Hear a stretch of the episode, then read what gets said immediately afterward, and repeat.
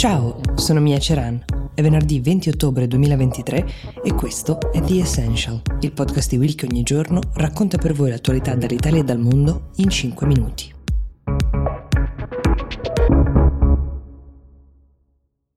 Si parla molto della possibilità che Hezbollah, uno dei movimenti islamisti più radicati e seguiti del Medio Oriente, con base in Libano e con un appoggio importante da parte dell'Iran possa prestare le proprie forze, soprattutto militari, alla causa di Hamas contro Israele nel conflitto che tutto il mondo sta seguendo.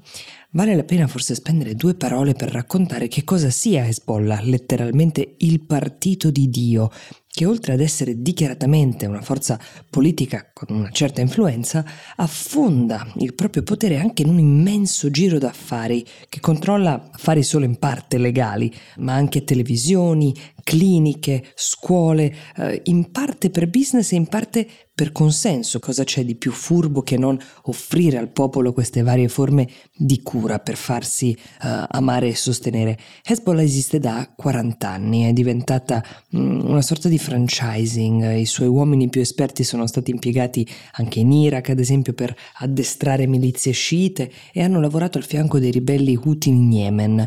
Dalla sua fondazione, che risale appunto al 1982, la sua storia è sempre stata costellata da violenze e da crimini. È un gruppo paramilitare del resto che già in passato si è scagliato contro Israele violentemente, ma ha appoggiato anche varie forme di terrorismo islamico nel mondo.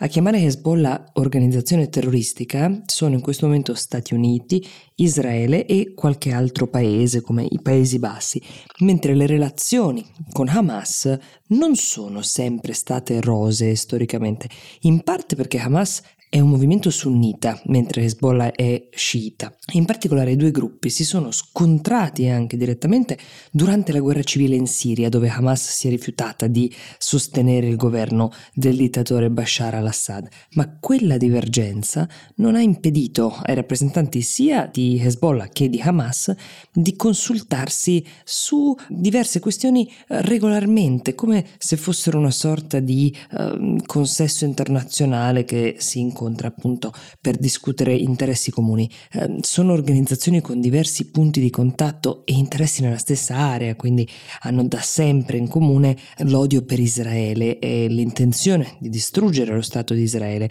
ideologia che negli anni li ha spinti a lavorare per bloccare qualsiasi processo non solo di pace, ma anche di normalizzazione delle relazioni diplomatiche tra Israele e altri paesi arabi o musulmani. Non ci sono prove inconfutabili, ma sono molti gli esperti che sostengono che dietro all'ultimo attacco di Hamas contro Israele ci sia stata anche la collaborazione di Hezbollah. Ci sono video molto recenti che mostrano eh, i loro combattenti addestrarsi con mitra, sci, motoslitte, lo fanno sui monti del Libano, un'ostentazione della propria potenza militare, sono circa 20.000 i combattenti ehm, diciamo full time, poi ci sono anche 30.000 eh, chiamiamoli riservisti che possono essere convocati uh, in tempi piuttosto brevi. Queste immagini che hanno fatto discutere molto in questi giorni non hanno bisogno di molte interpretazioni. Hezbollah c'è. Sebbene ognuna di queste organizzazioni, Hezbollah, Hamas, pensi al proprio interesse, le alleanze sono occasionali e mutevoli, ma non c'è dubbio su quale sia la parte che Hezbollah andrebbe ad appoggiare in questa guerra.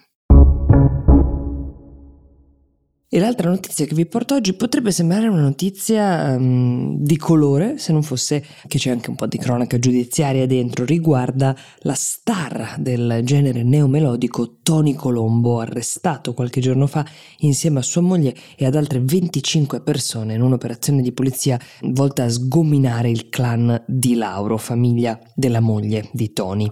Qualcuno dice che certi neomelodici siano un po' l'equivalente italiano dei gangsta rapper, quelli che hanno legami con la malavita, con la criminalità organizzata, um, che un po' è diventata anche parte di questa cultura musicale. Ora, Antonio, detto Tony Colombo, in realtà aveva annunciato il proprio ritiro dalle scene nel 2020 dopo aver sposato Tina Rispoli, che è vedova del boss Gaetano Marino. Al loro matrimonio si contavano almeno una dozzina di camorristi, dicono le cronache, ma pare che Colombo, 37enne originario in realtà di Palermo, sia stato convinto a cambiare lavoro proprio da queste frequentazioni e l'accusa è sostanzialmente quella di aver lavato del denaro sporco del clan dei Di Lauro per alcuni anni facendolo passare prima come ricavato della sua attività musicale, salvo poi partecipare direttamente alle variegate imprese commerciali del clan, tra cui la creazione di un energy drink dall'evocativo nome 9 mm o la linea di vestiario Corleone.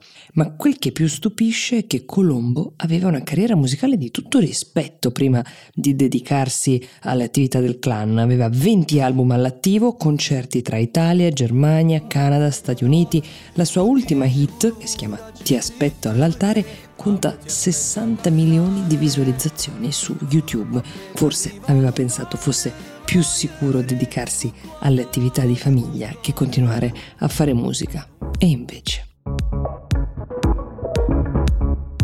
The Essential per oggi si ferma qui, io vi do appuntamento a domani e vi auguro una buona giornata.